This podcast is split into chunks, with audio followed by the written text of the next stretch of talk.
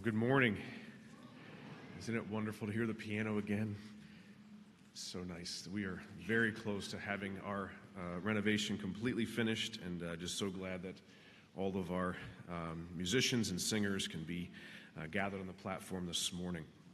Well, as we uh, uh, begin our time, this is our Hospitality Sunday, so there is not any Sunday school uh, happening today, so that means no inquirers class as well. Um, but we have um, the Lord's Supper, uh, but that's going to be happening tonight. Uh, it's one of the two evening uh, Lord's Suppers that we have during our year, and uh, so we encourage you to come back for that. Uh, and if you are visiting with us, we are so glad you can be part of our time together, and uh, would ask if you would complete the um, either the Connect card, which is the little piece of paper in this pocket in front of you, or text the word welcome to that number that's on the screen. It just helps us know uh, that you are with us this morning. We would also invite you to our Redeemer Open House, which is next Sunday, and uh, there's more information about that in the bulletin. It's just a way to get to know a few more people. Um, you know, you can get to know people in the foyer, but it's nice to sit down and have a little bit longer conversation and get to know a few other people. So we'd encourage you to be a part of that. Uh, right after our worship service this morning, uh, we will have our children still uh, having their singing time uh, right up here. And then uh, after that, uh, there's going to be the Redeemer choir rehearsal at 11 o'clock. That's in preparation for all of our different holiday celebrations with Thanksgiving and other things. Um, I just encourage you to participate in that. Uh, we also have coming up on Wednesday, November 23rd, is our Thanksgiving Eve. And uh, that's a time each year that we come together as a body of Christ and just get to uh, worship our God. We get to celebrate the things that He has been doing in our lives, and we get to hear uh, from one another just testimonies about what God is doing. And what I usually like to do is have at least one person for each section who is prepared to share something, and then we kind of open it up to others. So we have three different themes this year. One is uh, something that we're rejoicing about. Maybe God has done something special in your life this year, and you want to share uh, your testimony of rejoicing. Uh, maybe it's an, uh, the second thing is perhaps an answered prayer, something that you've been pursuing the Lord about, and He has just brought it to fruition uh, this coming this year, and you want to celebrate that. And the last one is giving thanks even in this, right? In all circumstances, recognizing that we can give thanks even when things are not going uh, the way that we want them to go. And maybe that's your testimony uh, for this particular year. But we just, if, if you have an interest in kind of being the one to start each of those times, I'd love to talk to you and just have you uh, be prepared to share. Uh, lastly, we have an announcement regarding our food pantry. Uh, Steve Hill is here, and uh, thank you for coming.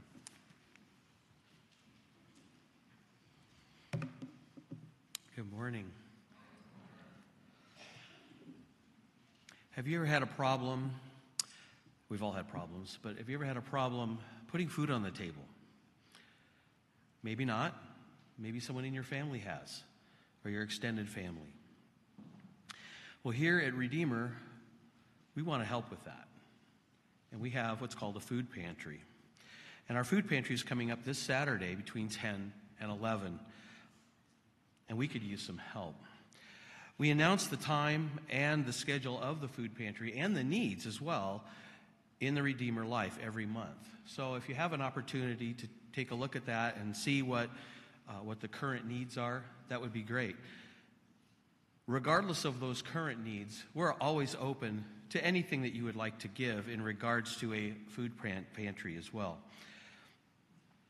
Specifically, any non expired Household pantry items are always welcome to share. This might include, but not limited to, all canned foods, fresh food from your garden, personal hygiene items, even frozen meats. We have a freezer so we can maintain those.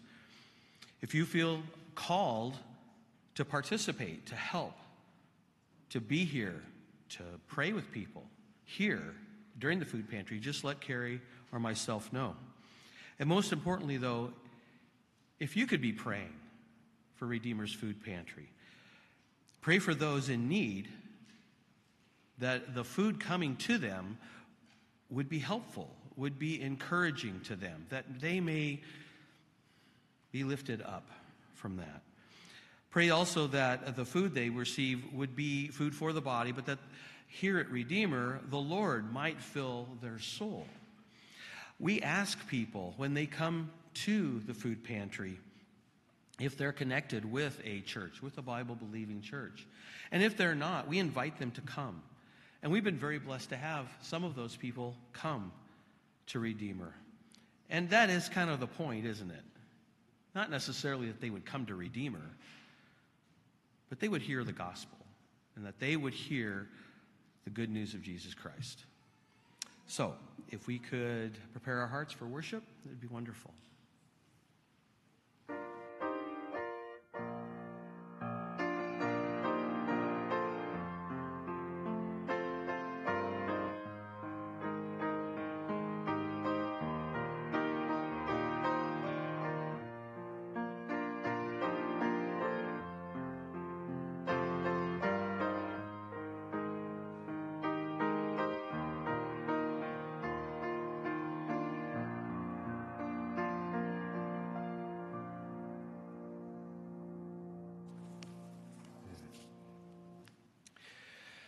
So, what reason has the Lord brought us here this morning?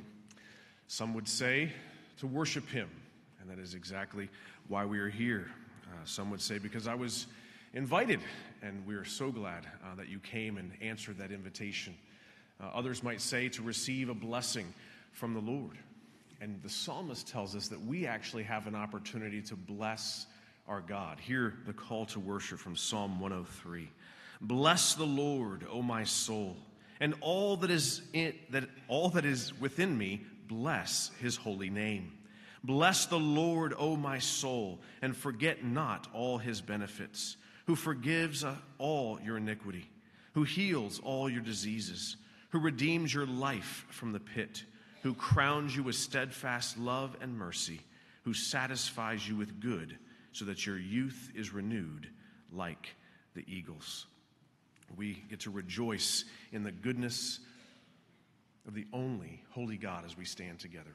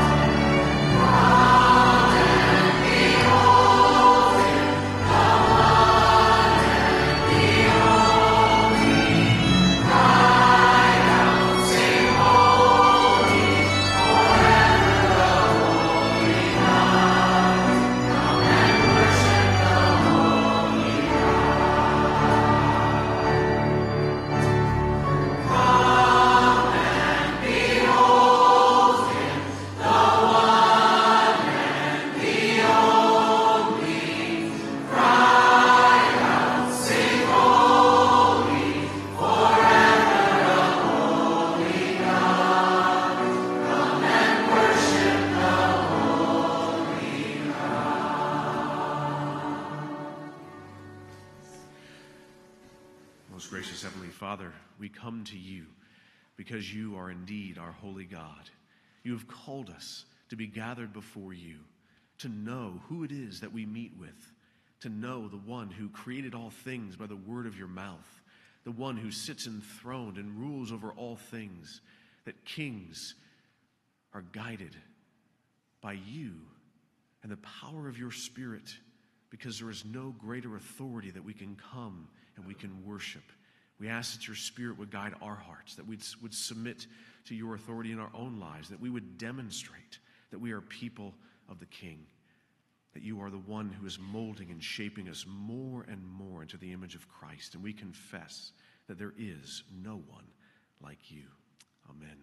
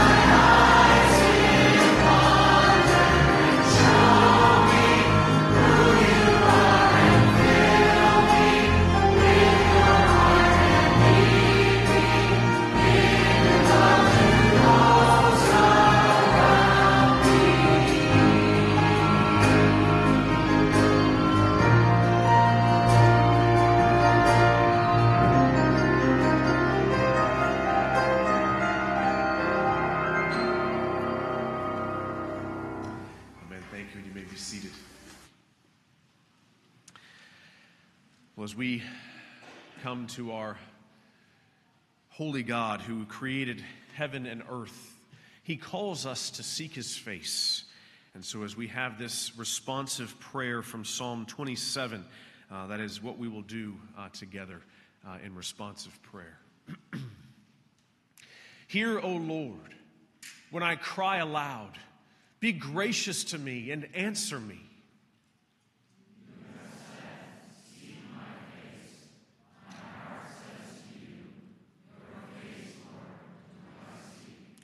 Hide not your face from me. Turn not your servant away in anger. O you who have been my help.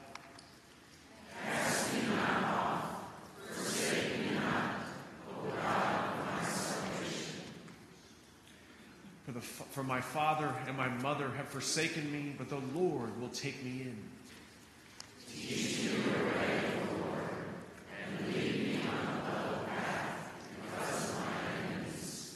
I believe that I shall look upon the goodness of the Lord in the land of the living. Wait for the Lord, be strong, and let your heart take courage. Wait for the Lord. Well, as we consider those things in our own hearts in the way that you would want to respond to the Lord personally, let's take a time of silent prayer as we go to Him.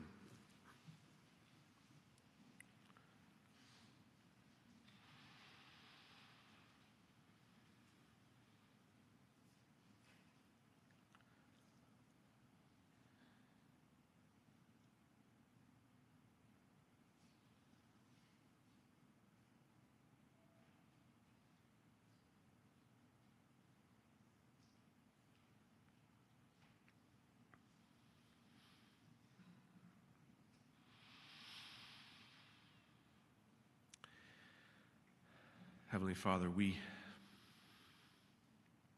acknowledge that we have offended you, that we have not loved you with all of our heart, mind, soul, and strength, that we have not loved our neighbor in the same way we want to be loved, and certainly not as Christ has loved us. Lord, in every possible way, we fall short of your glory. And yet, in your incredible patience and your incredible grace that is shown to us in Christ, you welcome us to confess these things to you.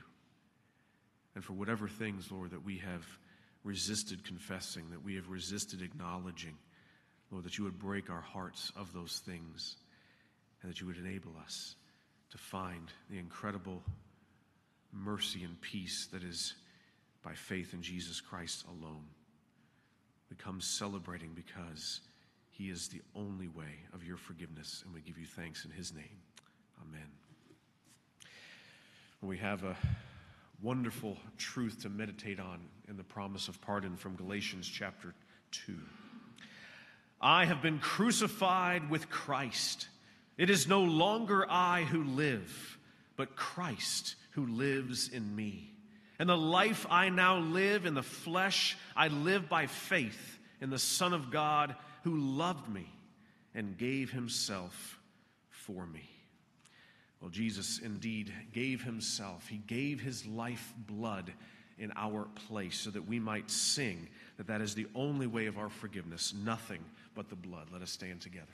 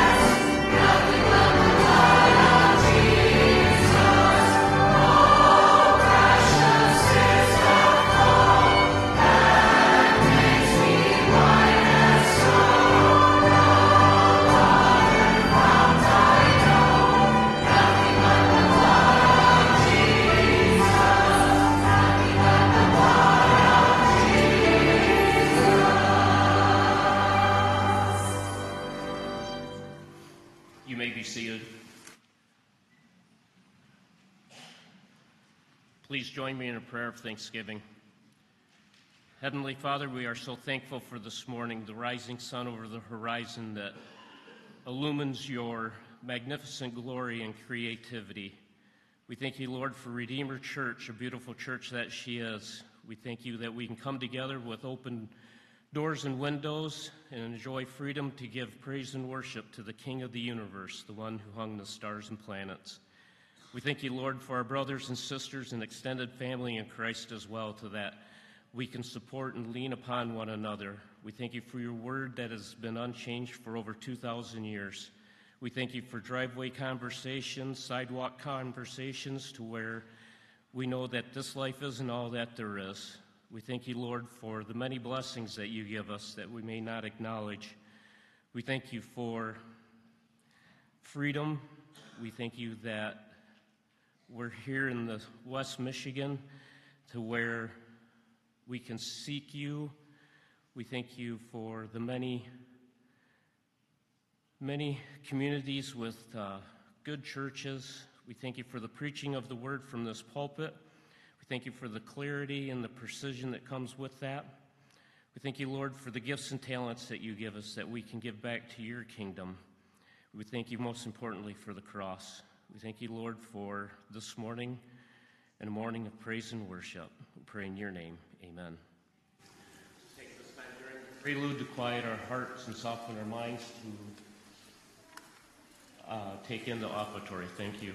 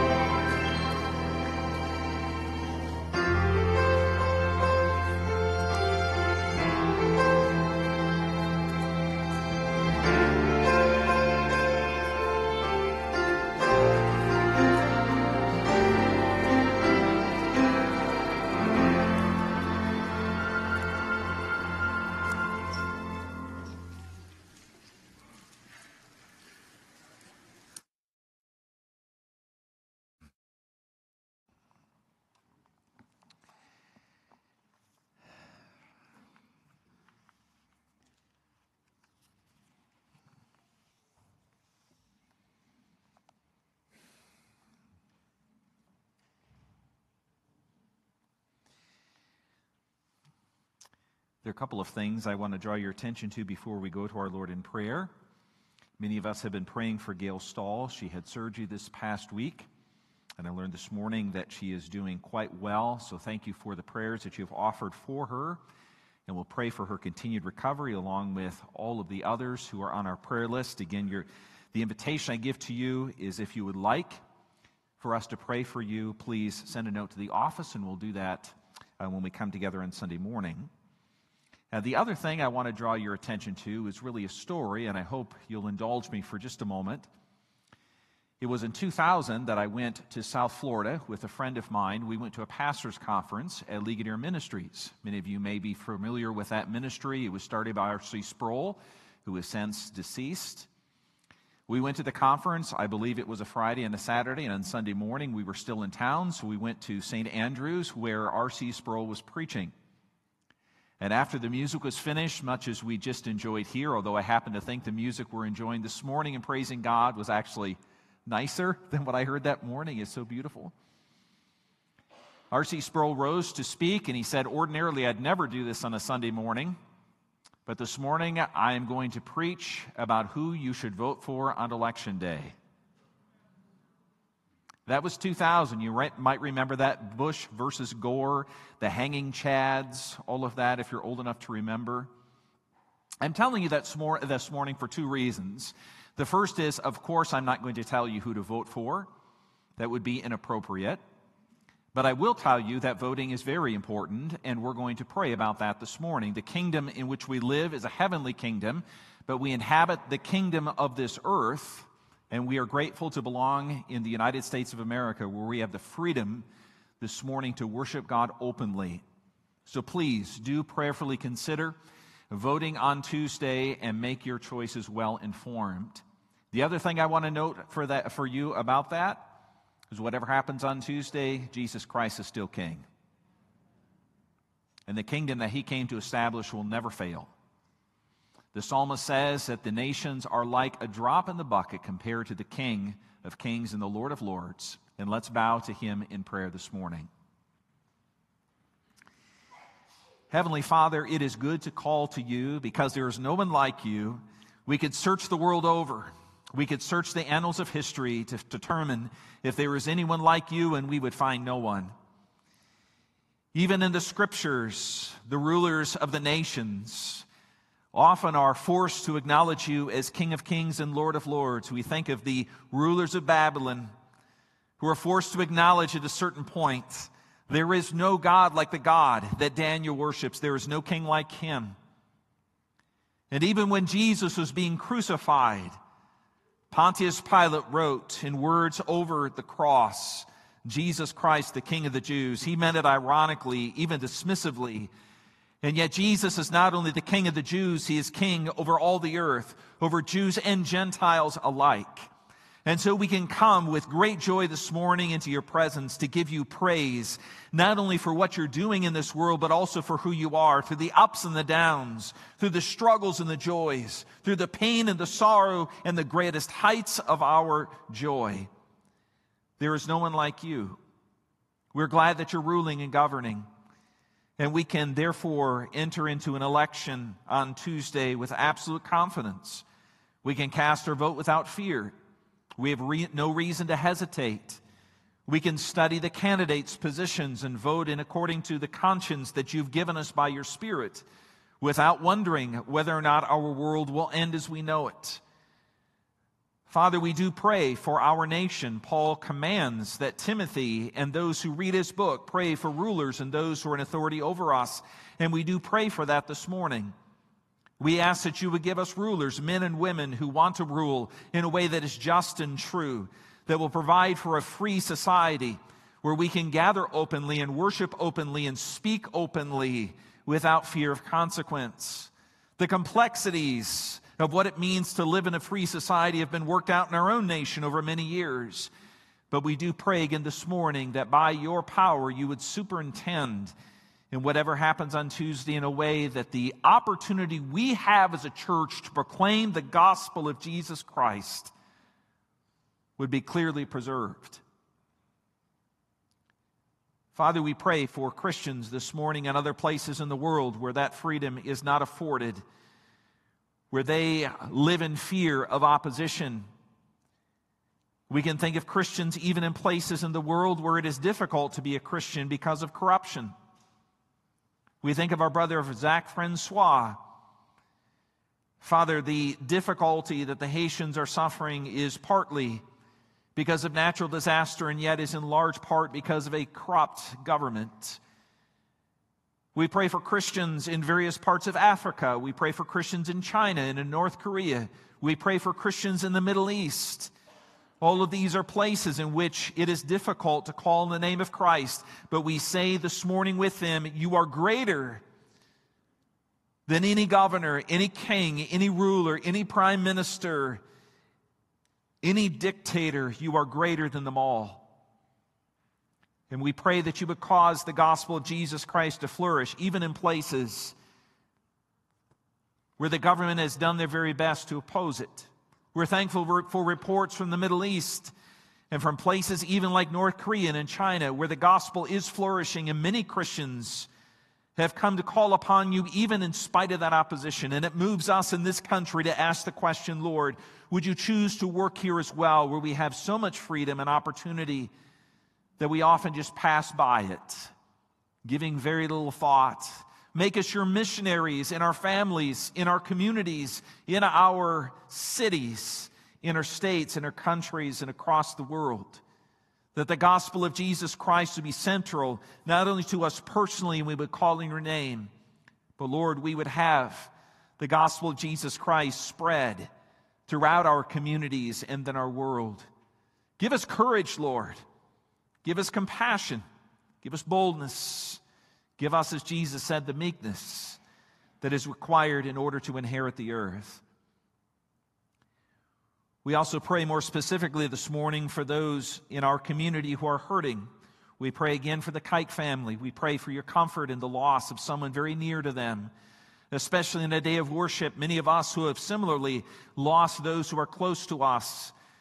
Maybe it is someone who is a father, a husband, a mother, a daughter, a child.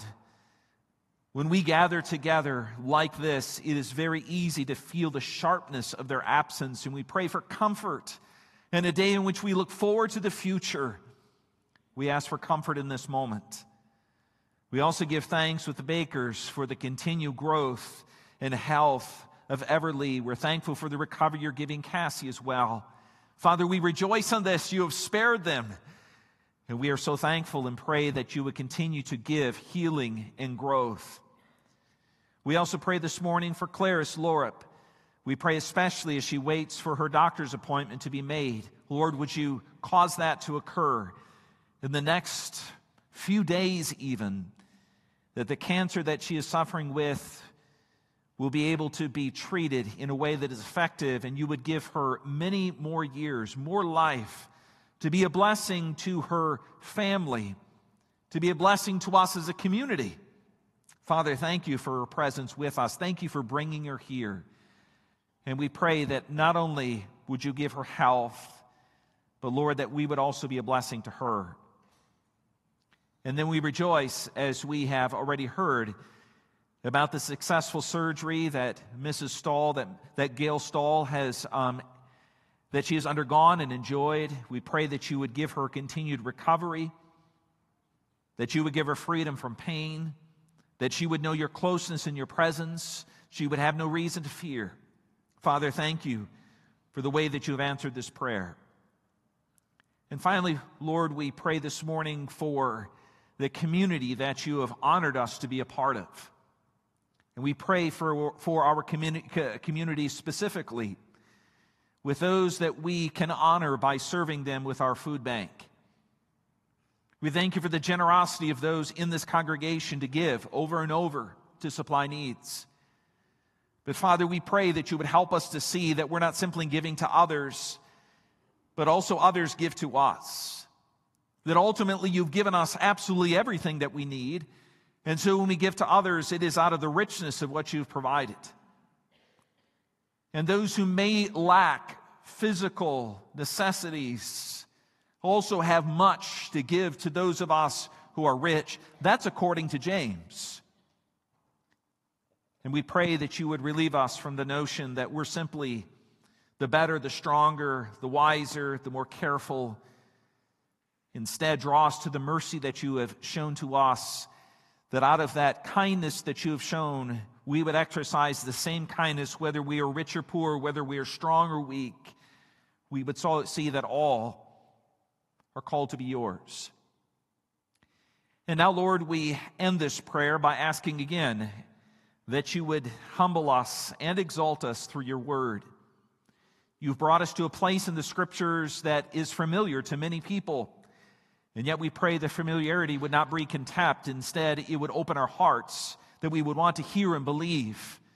We pray for those of us who have been here many, many times in the past, for whom this is a familiar routine. Father, keep that from blunting the force of your word. We pray for others who may be here for the first time. We're joyful, Lord, that no matter how long we have been here, Father, you are the one who draws, and your Spirit is the one who changes. And so we pray by the power of your Spirit that you would not only hear this prayer, but you would also bless the reading and the preaching of your word. For we come in the precious name of Jesus, our Savior. Amen.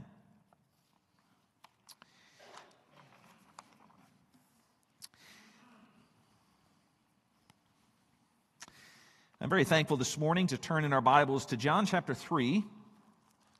Many of us who have read the Bible before will recognize John chapter 3, especially verse 16. But we'll begin reading at verse 11 and then read through verse 21. This is really the second half of a passage that you heard if you were here a week ago, where a man comes to Jesus. His name is Nicodemus, and he has a question for Jesus. And the question is about being born again. And Jesus answered that question. And now, what we read in verse 11 is a follow up to the answer that Jesus provides Nicodemus. Please give your attention to the Word of God as I read it. Jesus says, beginning at verse 11, Truly, truly, I say to you, we speak of what we know and bear witness to what we have seen, but you do not receive our testimony. If I have told you earthly things and you do not believe, how can you believe if I tell you heavenly things? No one has ascended into heaven except he who descended from heaven, the Son of Man. And as Moses lifted up the servant in the wilderness, so must the Son of Man be lifted up, that whoever believes in him may have eternal life. For God so loved the world that he gave his only son that whoever believes in him should not perish but have eternal life. For God did not send his son into the world to condemn the world, but in order that the world might be saved through him. Whoever believes in him is not condemned, but whoever does not believe is condemned already, because he has not believed in the name of the only Son of God. And this is the judgment. The light has come into the world, and people love the darkness rather than the light because their works were evil. For everyone who does wicked things hates the light and does not come into the light, lest his work should be exposed. But whoever does what is true comes to the light, so that it may be clearly seen that his works have been carried out in God. This is his word. May he bless it this morning. I hardly need to tell you in introduction to this sermon that verse 16 of our chapter is easily the best known verse in the Bible. Even if you would not call yourself a Christian, when I say, For God so loved the world that he gave his only begotten Son, that whoever believes in him, you think to yourself, I've heard that somewhere. But here's what I want you to see about that verse. In fact, verses uh, 16, 17, and 18 within this passage as a whole. In fact, I'm going to focus on those three verses because I want you to see within the context of this passage, Jesus is not merely muttering nice words for us to mull over in connection with Christianity. No, what Jesus is doing is something more significant, far more significant, giving us a challenge that I think especially plays well in the culture in which we live. And by culture, I'm not talking merely about the United States as a whole or Western culture. I'm speaking about West Michigan culture, where there can be a lot of perception about the trappings of religion. Jesus in this passage is calling us to go beyond the surface of religion to the core of Christianity. And he does that in three contrasts.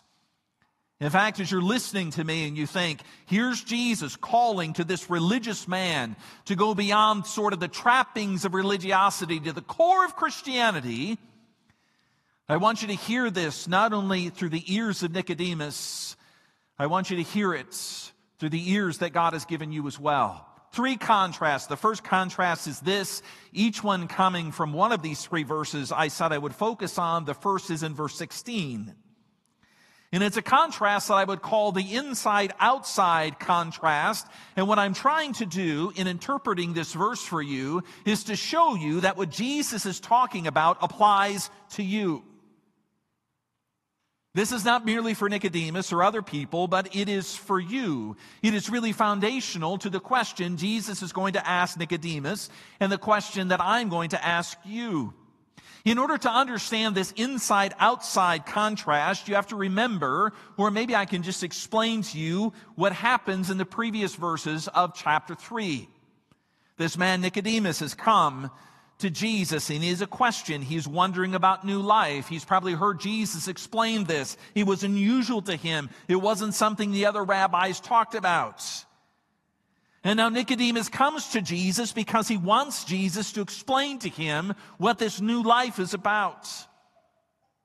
Please understand from Nicodemus's perspective that he would have assumed naturally that this new life belonged to the Jews. This was good news for them.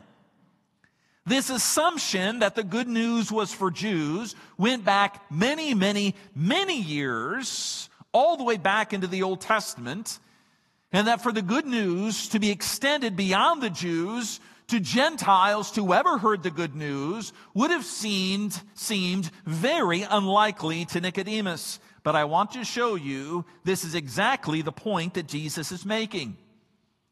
And I want to show you that not only from this passage, but from two other places in the Gospels as well. Two places that come from Luke chapter 4. In Luke chapter 4, the gospel writer is explaining to us something that Jesus does when he makes his public appearance in his hometown. He is asked to read the scroll on the Sabbath, and he reads from Isaiah. And in Luke 4, when he finishes reading from that scroll, he makes a very brief application of that passage to the people who are sitting there, all Jews. In the passage he read from Isaiah, there is blessing, the writer says, for the Israelites, and there's also condemnation for the Gentiles. But when Jesus reads and explains that passage, he not only leaves off the condemnation for the Gentiles, he also implies there's condemnation for the Israelites who do not believe. Do you remember how angry the Jews were? It says they took him out to the edge of a cliff outside of town and wanted to throw him off. They were so angry that condemnation would not be given to the Gentiles, but instead it might come to them. In Luke chapter 4, Jesus doubles down by saying immediately after that event that in another Old Testament story, Elijah the prophet was commanded by God in the middle of a famine where no one had any food to leave the nation of Israel and to go to the corrupt and pagan country of Sidon to help a widow in that land. Bring her food, God said. He was a Gentile, someone that Nicodemus would assume, would have assumed was not within those who could be blessed by God. And then Jesus not only doubles down in Luke 4, he triples down, if that is a phrase I can use, to say, in the days of Elisha, there were many lepers in Israel, but the prophet cleansed Naaman the Syrian not only a Gentile, but an enemy of Israel. God cleansed him. The assumption the Israelites had that God only cared for the Israelites, He only cares about the insiders, those who've been religious for a long time, that these words would only apply to those who've been in church for a generation or perhaps two or three. In Luke chapter 4 is proved wrong. In fact, dead wrong. And in our passage, in verse 15, we read at the very end of verse 15 that Jesus corrects that wrong assumption by making his own point about the Israelites wandering around in the desert. And God sends venomous snakes among the Israelites as they're wandering. Wandering, I should say. And they are saved when Moses places before them a pre Christ on a cross. They look to the deliverer and they are saved. Now here's the question. Who's eligible to look at the cross and be saved? Is it only those who look good, talk right, and already, already are religiously inclined? Nicodemus would have come to this conversation assuming if you're not an Israelite, an insider, these words could not apply to you. Look at the very end of verse 15. Jesus says in one of the most stunning words Nicodemus could have heard, whoever believes in him may have eternal life. Whoever.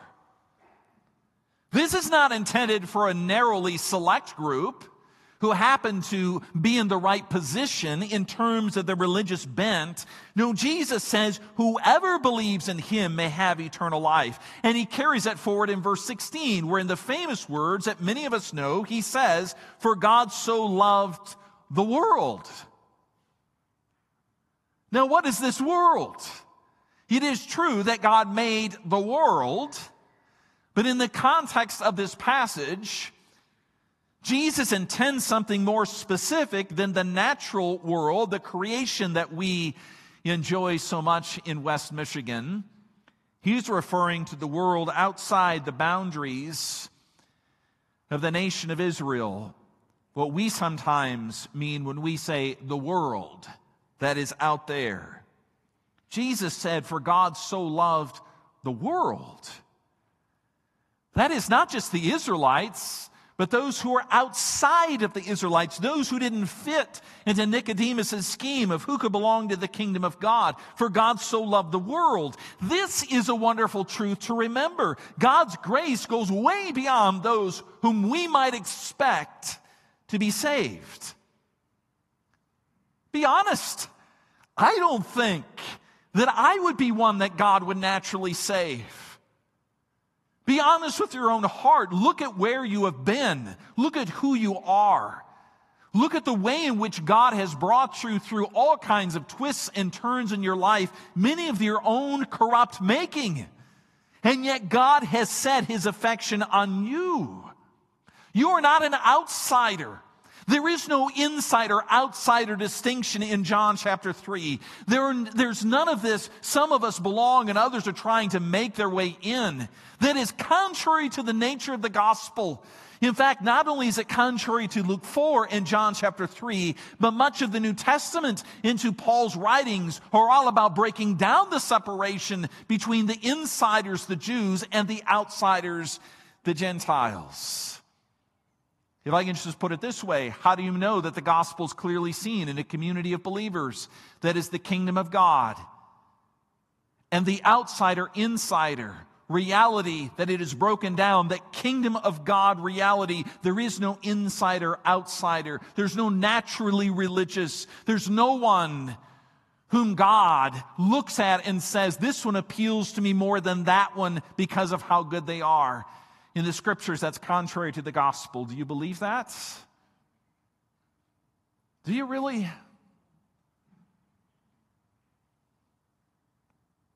Because a couple of days ago, somebody came to my office. I just happened to be here. Someone I doubt I'll ever see again. I was here early in the morning before the workers showed up to work on our nearly completed project up here.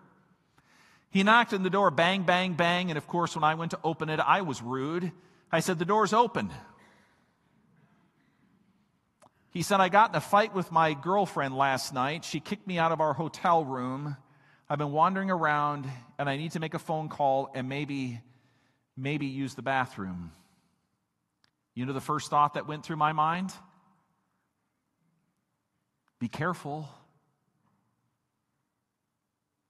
And this man who doesn't look that good, doesn't smell that good, this is not really who I'm looking to serve.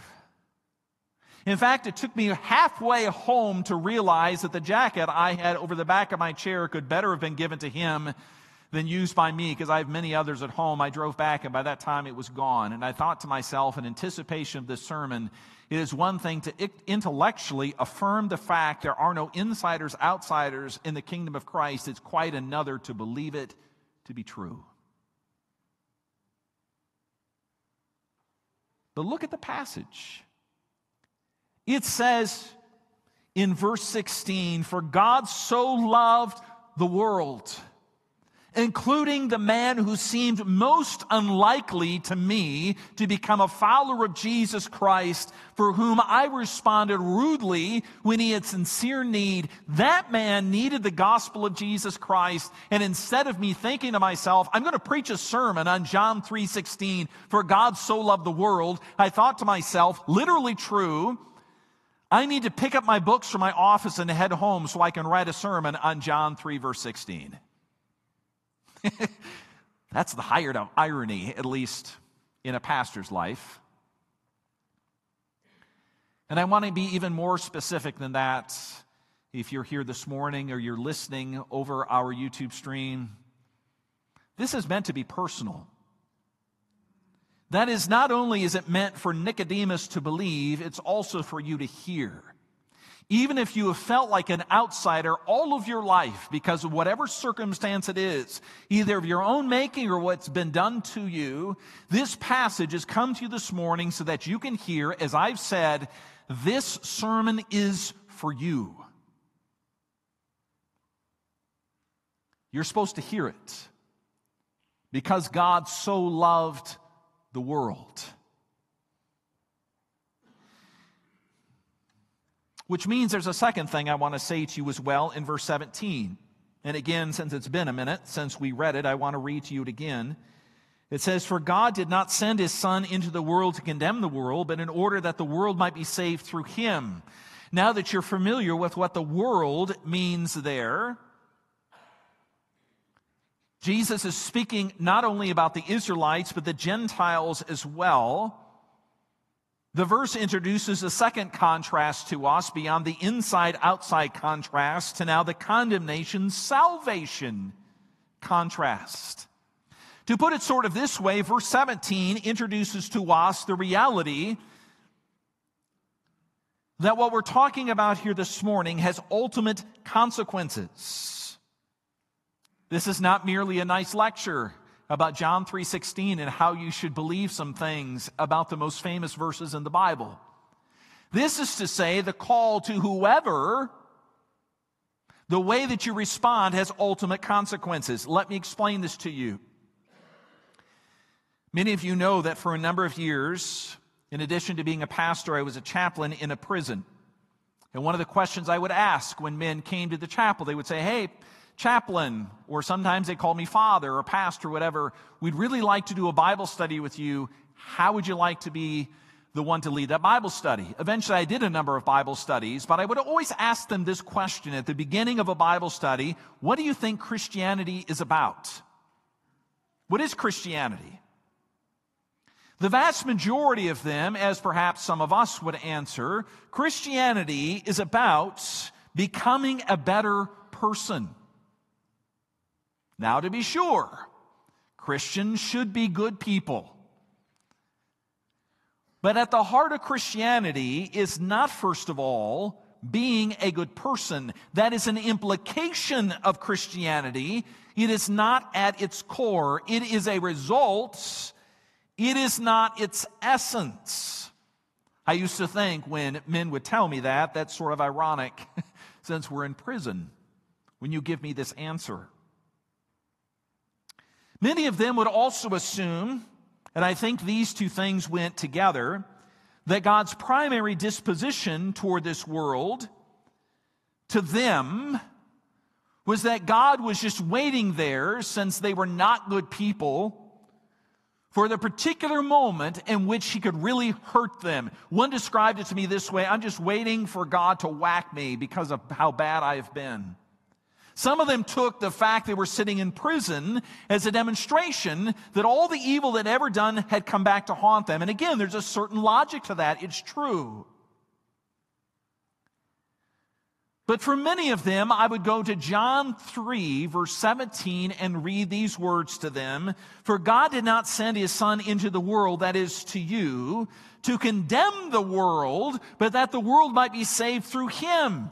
Now, the word condemn here does not mean there is no condemnation to those who reject Jesus Christ. No, you can read before and after these verses to find that to be true. You are duly warned. But in this verse, when it says to condemn the world, God did not send his son into the world to condemn the world.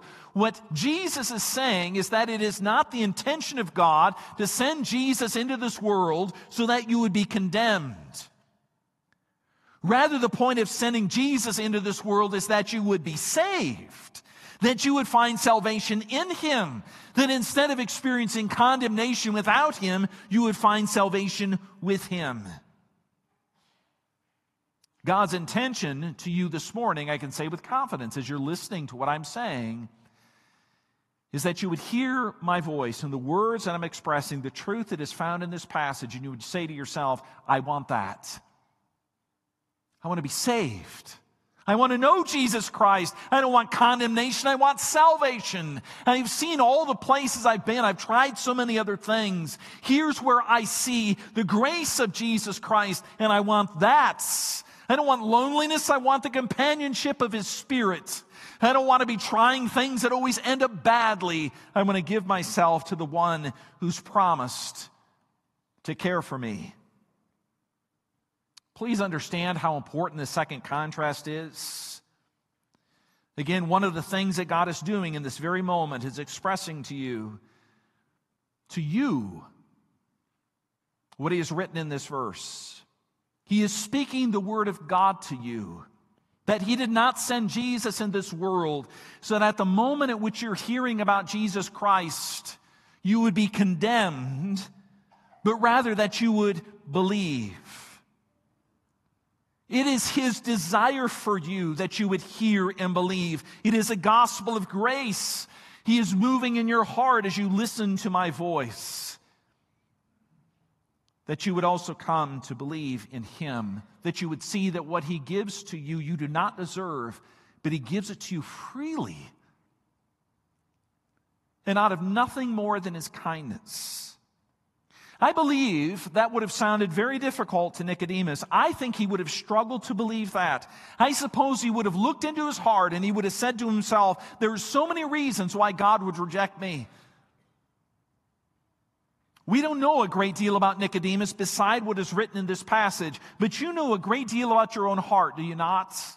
Can you not look into your heart this morning and see many reasons why God would reject you, even if you are all dressed up very nicely? You know, God sees into the core of who we are. He knows the things that we have done. He knows the words we've spoken. He even knows the thoughts of our hearts. And yet, in this verse, Jesus says that he did not come into this world to condemn you, but that you might be saved through him. Grab onto it, hold it, make it the core of your being. Some of you might be familiar with a series of videos. In fact, there's a website. It's, I don't know if it's a movement. what makes a movement? But there's a series of video on a website. You can find them on YouTube or just go to their website. They're called I Am Second. You're familiar with those? It's a whole number of testimonies, most of them very famous people, about how God came into their life and Jesus Christ saved them. One particular one drew, drew my attention this past week. It's someone you might not know. His name is Michael Moulton. He wasn't that famous before Christ saved him. He might not be that famous now, but his story is compelling. He said in 10 years he was arrested 27 times drug abuse, alcohol abuse, running afoul of the law time after time after time. He ended up in prison, as you might guess. It was only through the grace of God, while he was in prison, someone gave him a Bible. And because he was one of the very few people in his pod who could read proficiently enough, other prisoners would come to him and ask him to read the Bible because they were bored. And the more he read, not only the more did they ask for him to read, the more he realized what he was reading was affecting his own heart until he came to tell them, This is not only the Bible I'm reading to you, I believe this to be true. He came to the realization that God in the scriptures was not coming to him to condemn him, although there were at least 27 obvious reasons why he would. But God in the scriptures was coming in Jesus Christ, full of the grace that was demonstrated in the cross to this man to save him. Maybe your life is not nearly as dramatic as Michael Moulton's was, but I also want to speak very pointedly to those of us who have quiet quit God. We've rebelled against Him just as much in our hearts as others have, but we've hidden it from others. We have may, maybe said to ourselves, as long as I go along with the flow, as long as I appear to be a good person, as long as I'm doing the right things, nobody really knows. God knows. He knew in Nicodemus, and I hate to insult any of you in particular, but you're probably not as righteous as Nicodemus. And Jesus said to Nicodemus, God is calling you. And this morning I'm saying to you, He is calling you as well. And the condemnation salvation contrast is meant in verse 17 to draw you to the point at which you can hear what Jesus says in verse 18. The inside outside contrast is meant to tell you this message is for you. The condemnation salvation contrast is meant to say, here are the stakes. And now in verse 18, the belief unbelief contrast is meant to ask you a question. Look at verse 18. Jesus says, Whoever believes in him is not condemned. To him, there, the antecedent is, of course, Jesus himself. Whoever believes in him is not condemned, but whoever does not believe is condemned already, because he has not believed in the name of the only Son of God. You notice three times Jesus says belief, because the critical question of verse 18 is the matter of belief will you or not? It's belief unbelief. Let me just explain to you what belief is. I'll give you a technical explanation, and then I'll give you a we're out on the street definition. And you ask me, what does it mean to believe? Here's the technical definition. In the history of our theology, of which I'm very, very thankful, we have talked about faith having three constituent parts. There's notitia, which is the knowledge of God. That is, if you're going to have faith, you have to know something. You don't have belief in something you can't know. No, God has come in the scriptures to give you that knowledge, to tell you both who He is and who Jesus Christ is. If you're going to believe, you have to know. In the same way, if you're going to love your husband or wife, you have to know them. It doesn't mean you know them exhaustively. It doesn't mean you know everything about God or Jesus Christ. If you're waiting for that knowledge, to become exhaustive before you turn to Jesus, you'll never arrive. But if you know that Jesus is the Son of God come into the world to save sinners, you have the knowledge necessary to believe. Notitia. Assensus. You hear the word assent in there, do you not? Assent is to say that not only do you know who Jesus is, but you believe that knowledge to be true. That is, it matters. You believe that this is a truth that changes and transforms. It's certainly possible to know a lot of things that do not matter in life. I'm sure I could figure out how much ground beef is going for at Meijer. Probably wouldn't change my life. Those kinds of bits of knowledge are not what we mean by what we assent to. What we assent to in the Christian faith is not only that Jesus is the Son of God, that he's come into the world to save sinners, that He's ruling from the right hand of God now. What I mean by assent is what the early Christians meant when they confessed the Apostles' Creed. These were the basic truths of the Christian faith. Every Christian afterward of any substance has affirmed if you can say the Apostles' Creed, if you believe it to be true, you are a Christian. But the early Christians did not write the Apostles' Creed simply because they needed to have a list of things to believe. No, they wrote the Apostles' Creed. They summarized Christian faith because they lived in a culture that said, if you believe that Jesus is king, then the rulers can put you to death. You can be burned. You can be thrown to the lions. And so the Christians believed the Apostles' Creed not only with their minds, they believed it with their hearts to the points that it mattered. And Christian faith has that as a component. We believe it not only with our minds, but we believe it to be true to the degree that it matters. In the beyond, notitiam fiducia, or assensus is fiducia. That is what we generally refer to as faith. It is the knowledge, it is the assent, but then it is the giving yourself over entirely to that truth. And here, my friend, is the essence of faith. It goes back so far as the Old Testament, where the Israelites were trying to follow God along with other things. They're condemned by the prophets time and again because he was God plus something, God plus something. That's translated into the New Testament where Paul says to the Galatians, you cannot have works of the law and Jesus as well. It is Christ and Christ alone. It is only Jesus. It is not what you bring to the table. As wonderful and as successful and as notorious as you might be, you bring nothing to the table when the grace of Christ is applied? Nothing.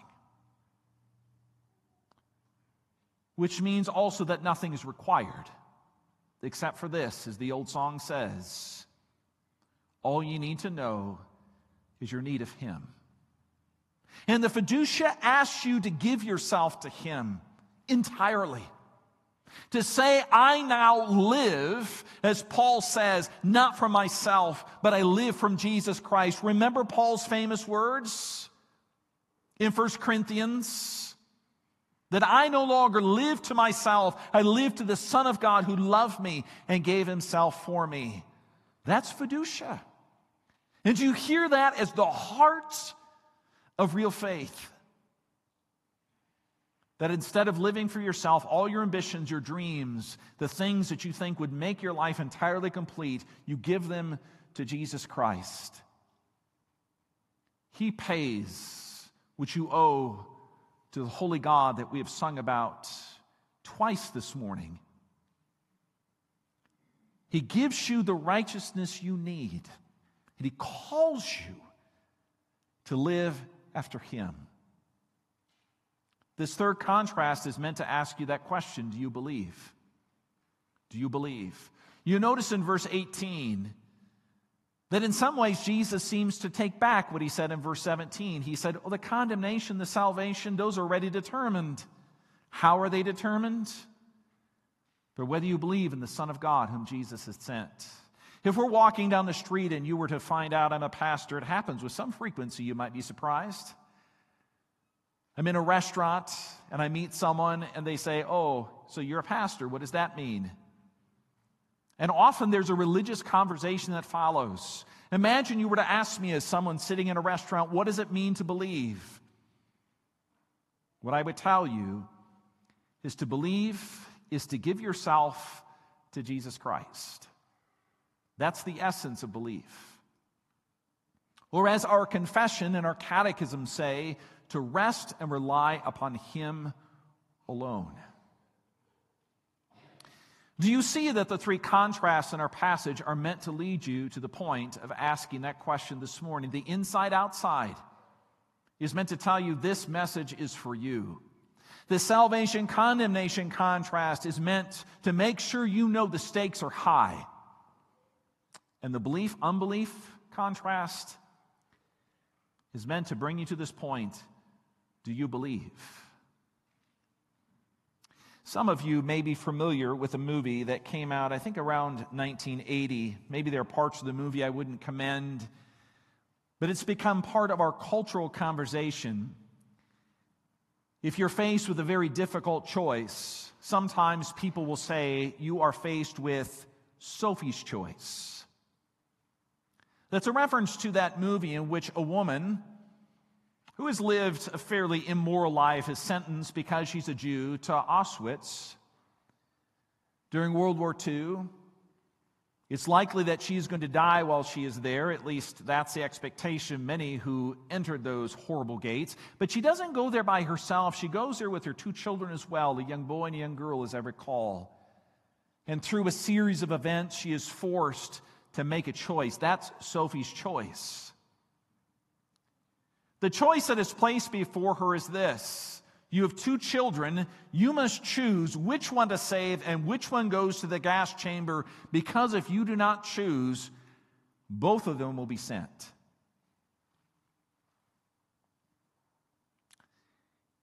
That Sophie's choice has come to be representative culturally of a choice that you would rather not face, but you have to and you have to make a choice lest something even worse occurs. This morning, what we're reading in this passage is not Sophie's choice. It is not a choice in which you are forced to determine something or something worse will happen. This is not a choice driven by fear. It is not a choice driven by how much you must do in order for something to be true. Now, this is a much better choice. It's a much better call. The call is this The Savior who spoke to Nicodemus and uttered those words from John chapter 3, verse 16 For God so loved the world that he gave his only begotten Son, that whoever believes in him shall not perish but have everlasting life. Jesus places that before Nicodemus as he does before you in order for those three contrasts to bring you to this critical question Will you believe?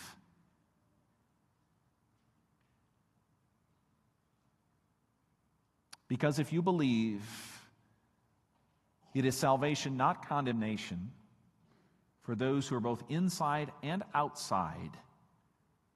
It is that belief that changes all of reality Let's pray.